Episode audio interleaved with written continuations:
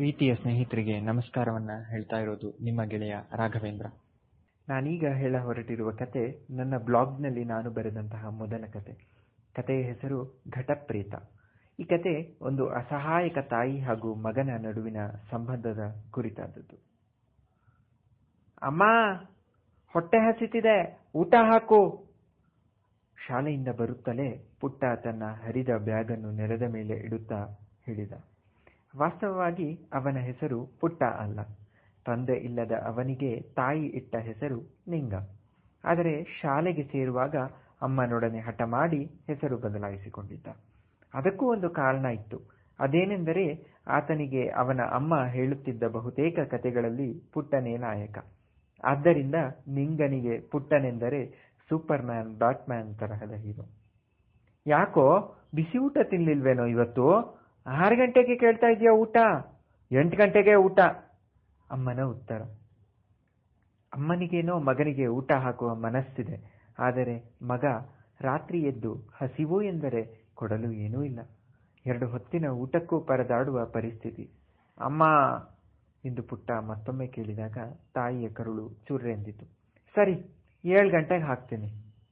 ಪುಟ್ಟನ ಪುಟ್ಟ ಹೊಟ್ಟೆಯಲ್ಲಿ ದೊಡ್ಡ ಸದ್ದು. ಪುಟ್ಟನ ಗಮನವಿಲ್ಲ ಏಳು ಗಂಟೆಯ ಕಡೆಗೆ. ಅಮ್ಮ ಏಳು ಗಂಟೆ ಆಯಿತು. ಪುಟ್ಟನ ಧ್ವನಿ. ತಟ್ಟೆ ಇಟ್ಟಿದ್ದೀನಿ ಬಾ. ಅಮ್ಮನ ಪ್ರತಿಧ್ವನಿ. ಸಮಯ ಏಳು ಆಗಿತ್ತೋ ಇಲ್ಲವೋ, ಆದರೆ ಈ ಸಲ ಪುಟ್ಟನ ಕೂಗಿಗೆ ಅಮ್ಮನಿಗೆ ಇಲ್ಲವೆನ್ನಲಾಗಲಿಲ್ಲ. ತಾಯಿ ಇದ್ದ ಅನ್ನದಲ್ಲಿ ಸ್ವಲ್ಪವನ್ನು ಪುಟ್ಟನಿಗೆ ಹಾಕಿದಳು. ಹಸಿದ ಪುಟ್ಟನಿಗೆ ಅದು ಸಾಲಲಿಲ್ಲ. ಅಮ್ಮ ಎಂದು ರಾಗ ಹೇಳಿದನು. ತಾಯಿ ಇದ್ದ ಅನ್ನವನ್ನೆಲ್ಲ ಹಾಕಿದಳು. ಹಸಿದ ಪುಟ್ಟನಿಗೆ ಅದೂ ಸಾಲಲಿಲ್ಲ ಮತ್ತೊಮ್ಮೆ ಕೇಳಿದಾಗ, ತಾಯಿ, ಇವತ್ತು ಇಷ್ಟೇ. ಇನ್ನಾಳೆ ರಾತ್ರಿನೇ ಊಟ. ಪುಟ್ಟನಿಗೆ ರೇಗಿತು. ಏನಮ್ಮ? ಹೊಟ್ಟೆ ತುಂಬ ಊಟನೂ ಇಲ್ವಾ? ಬೆಳಿಗ್ಗೆ ತಿಂಡಿ ಅಂತೂ ಇಲ್ಲ. ರಾತ್ರಿ ಊಟನೂ ಇಲ್ವಾ? ಎಂದು ಜೋರಾಗಿಯೇ ಕೂಗಿದ. ಅಮ್ಮನಿಗೆ ನೋವಾಯಿತು. ಹೌದು, ಒಂದು ಹೊತ್ತಿನ ಊಟಕ್ಕೂ ಕಷ್ಟವಿತ್ತು ಆ ಮನೆಯಲ್ಲಿ. ಪುಟ್ಟನಿಗೆ ಒಂದು ವರ್ಷ ಇರುವಾಗ ಆತನ ತಂದೆ ಕಾಲವಾಗಿದ್ದ. ಮೊದಲೇ ಬಡತನ, ಜೊತೆಗೆ ಗಂಡನ ಸಾವು. ಕೈಯಲ್ಲಿ ಒಂದು ಕೂಸು. ಆದರೂ ಅಲ್ಲಿ ಇಲ್ಲಿ ಕೆಲಸ ಮಾಡಿ ಹೇಗೋ ತಾಯಿ ಮಗ ಹೊಟ್ಟೆ ತುಂಬಿಸಿಕೊಳ್ಳುತ್ತಿದ್ದರು. ಆದರೆ ಇತ್ತೀಚೆಗೆ ಆಕೆಗೆ ಎಲ್ಲೂ ಕೆಲಸ ಇಲ್ಲ. ಇದನ್ನೆಲ್ಲ ಮಗನಿಗೆ ಹೇಳುವುದು ಹೇಗೆ? ಹೇಳಿದರೂ ಅವನಿಗೆ ಅರ್ಥವಾಗುವುದು ಕಷ್ಟ. ಆದರೆ ಈಗ ಹೇಳಲೇಬೇಕು. ಏಕೆಂದರೆ ಪುಟ್ಟ ಉತ್ತರ ಕೇಳದೆ ಬಿಡುವವನಲ್ಲ. ಪುಟ ಇಲ್ಲಿ ನೋಡು ಎನ್ನುತ್ತಾ ಅನ್ನದ ಪಾತ್ರೆಯನ್ನು ಕೈಯಲ್ಲಿ ಹಿಡಿದು ಪುಟ್ಟನ ಕಡೆ ತೋರಿದಳು. ಇದ್ರ ತುಂಬಾ ಅನ್ನ ಮಾಡಿದ್ದೆ. ಆದರೆ ಅದನ್ನ ಘಟಪ್ರೇತ ತಿಂದಿದೆ. ನಾನು ಏನ್ ಮಾಡ್ಲಿಕ್ಕಂದ? ಪುಟ್ಟ ತನ್ನ ಬಟ್ಟಲು ಕಣ್ಣುಗಳನ್ನ ಅರಳಿಸಿ ಪಾತ್ರೆಯನ್ನು ನೋಡಿದ. ಯಾರಮ್ಮ ಅದು? ಪುಟ್ಟನ ಪ್ರಶ್ನೆ. ಅದು ಒಂದ್ ದೆವ್ವ. ಈ ಪಾತ್ರೆಯಲ್ಲಿ ಬಂದು ಸೇರಿದೆ.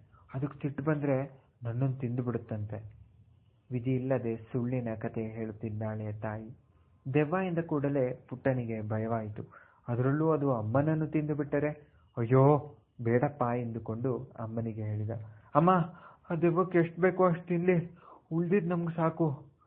ತಾಯಿಗೆ ನೋವಾಯಿತು. ಆದರೂ ವಿಧಿ ಇಲ್ಲ. ಅಂದಿನಿಂದ ಪುಟ್ಟ ಶಾಲೆಯಿಂದ ಬಂದೊಡನೆ ಪಾತ್ರೆ ಎನುಕಿ ನೋಡುತ್ತಿದ್ದ. ಘಟಪ್ರೇತಕ್ಕೆ ಶಾಪ ಹಾಕುತ್ತಿದ್ದ. ಹೀಗೆ ಕೆಲ ದಿನಗಳು ಕಳೆದವು. ಒಂದು ದಿನ ಪುಟ್ಟನ ಅಮ್ಮನಿಗೆ ಒಳ್ಳೆಯ ಸಂಬಳ ಸಿಕ್ಕಿತು.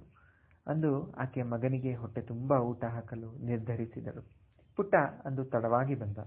ಬಂದವನೇ ಊಟಕ್ಕೆ ಕುಳಿತ. ಅಮ್ಮ ಊಟ ಹಾಕಿದಳು. ಅಮ್ಮ, ಕಿಚಡಿ? ಪುಟ್ಟನ ಸಂತೋಷಕ್ಕೆ ಪಾರವೇ ಇಲ್ಲ.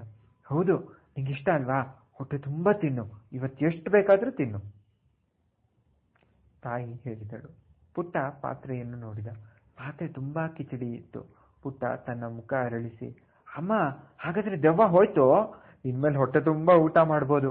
ಎನ್ನುತ್ತಾ ತನ್ನ ತಟ್ಟೆಗೆ ಕೈ ಹಾಕಿ ಗಬಗಬನೆ ತಿನ್ನಲು ಪ್ರಾರಂಭಿಸಿದ. ಪುಟ್ಟನ ಮಾತು ಕೇಳಿ ತಾಯಿಗೆ ಏನು ಹೇಳಬೇಕೋ ತಿಳಿಯಲಿಲ್ಲ. ಏಕೆಂದರೆ ಆಕೆಗೆ ಇನ್ನು ಮುಂದೆ ಪ್ರತಿದಿನವೂ ಪುಟ್ಟನ ಹಸಿವು ತೀರಿಸುವ ನಂಬಿಕೆ ಇರಲಿಲ್ಲ. ಕಣ್ಣನ್ನು ಸೀಳಿಕೊಂಡು ಬಂದ ನೀರನ್ನು ತನ್ನ ಹರಿದ ಸೆರಗಿನ ತುದಿಯಿಂದ ಒರೆಸಿಕೊಳ್ಳುತ್ತಾ ಮಗನ ತಲೆ ನೇವರಿಸಿದರು ಈ ತರದ ಕತೆಗಳಿಗೆ ಆರ್ಟಿಕಲ್ಗಳಿಗೆ ಕೇಳ್ತಾ ಇರಿ, ನೋಡ್ತಾ ಇರಿ, ನೆಲ್ಲಿಕಾಯಿ ಪಾಡ್ಕ್ಯಾಸ್ಟ್.